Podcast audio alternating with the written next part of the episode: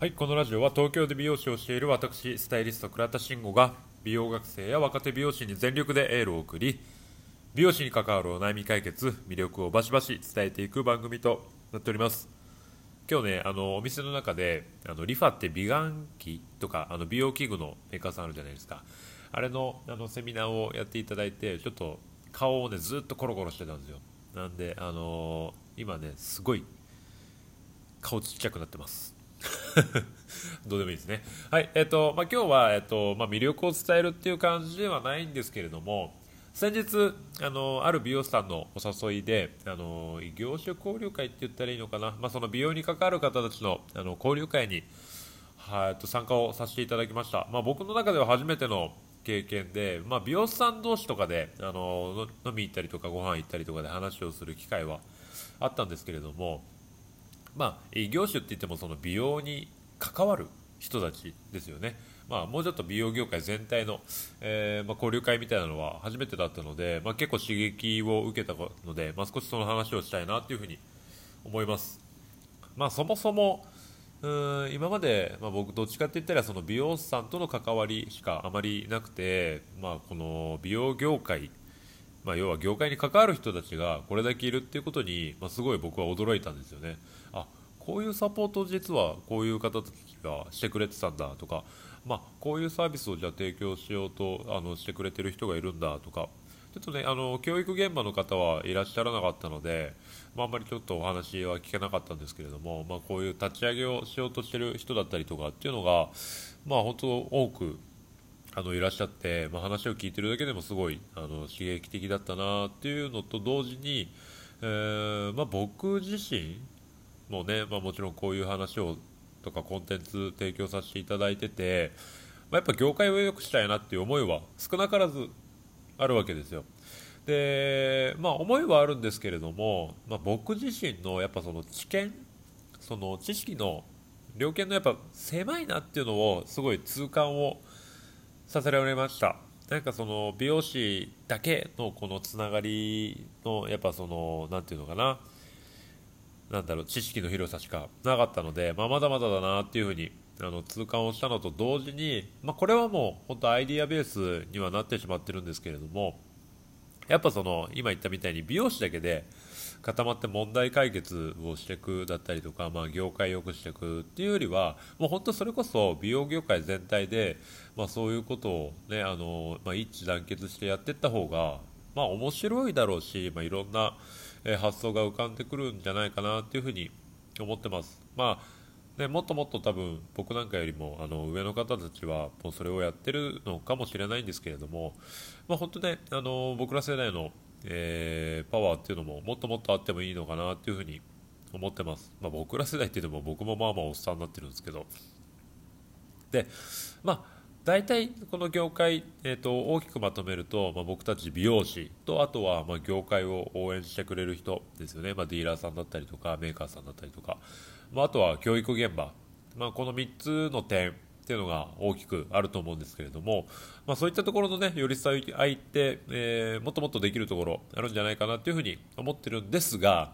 ですが、まあ、ただこれってこうじゃあみんなでやろうぜわーみたいな感じでただ人が集まればいいっていうわけでもないと思うんですよ。これは。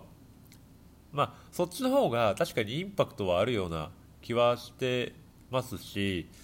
ね、なんか大きいことを起こすのであればある程度の募集団は必要だと思うんですけれども、まあ、僕がこれ考えるのはあのここに関しては誰でも彼でもじゃダメだと思うんですよね。ここに関しては僕は数じゃないなって思ってます。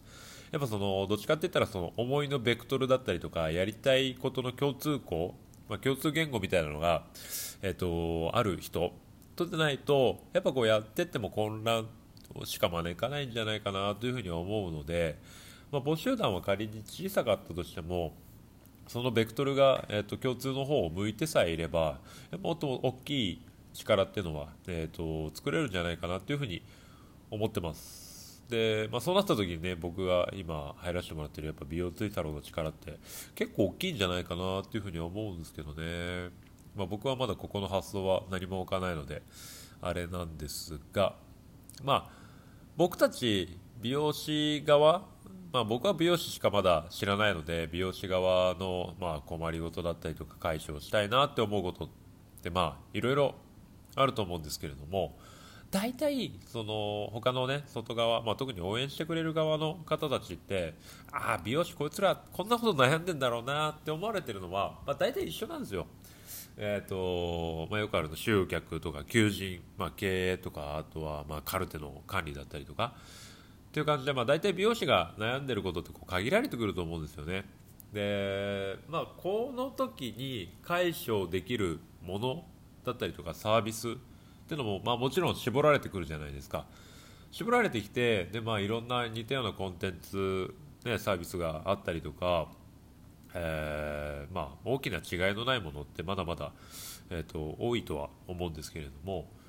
まあ、この時の選択の仕方まあ、僕は経営者じゃないので何を選択するのかってそこですけど、まあ、やっぱねより良いサービスを求めるのはもちろんなんですけど、まあ、僕がやっぱ一番に感じるのはそういうサービスよりも本当こう誰と一緒にやるか、まあ、どの人が提供してくれるかっていうのが、えー、と非常に大事じゃないかなというふうに思います。さっき言ったみたいにやっぱその思いのベクトルが一緒でないえーと、人から、えーと、そのより良いサービスを提供されたところでやっぱどっかでズレは生じる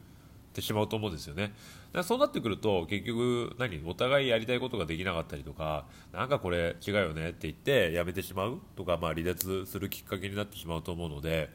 うーんなんかもし僕ができることがあるとするのであればやっぱそこの思いのベクトルをやっぱ合わせたりとかね本当さっき言ったみたいなその共通言語を作れるまず場所を作ってから、えーと、そういうのをしてみたいなというふうになんとなくこれは思いました。まあ、ただね、やっぱその冒頭にもお話少しさせてもらったようにまだまだその僕自身のえーと、世界が狭いなっていう風なのはあのー、本当ね非常に、あのー、痛感をさせられた、えー、回だったので、えー、まあ、やっぱ飛び込む世界っていうのをもうちょっと広げていったりとか、えーと、いろんな人から意見いただく機会っていうのを多分もっともっといろんなところで設けていかないといけないなっていうふうに、えーと、感じました、えーと、今そのやってる美容ツイストローマガジンに関しても、まあ、基本的にはねあの美容師さん、えー、がメインでやってるコンテンツにはなるんですけれどもまあ、本当にいろんな方にあの知っていただいて、まあ、いろんな方から意見いただきながら、まあ、より良いコンテンツ、まあ、それぞれの,、ね、あの悩みを解消できるようなコンテンツに、えーと、作っていけたらいいなっていうふうに 最後ちょっと編集長としての言葉みたいになっちゃった、えー、なっちゃったって。そうっていうふうには思ってるので、えー、まあ、これからもね、えー、一生懸命ちょっとコツコツとやっていきたいと思いますので、えこれからもぜひよろしくお願いいたします。はい、今回は以上になります。最後までお聴きいただきましてありがとうございました。え、質問、ご意見ございましたら、プロフィールにあります。Twitter、Instagram の DM にてお待ちしております。何か参考になりましたら、ぜひいいね、クリックよろしくお願いいたします。では、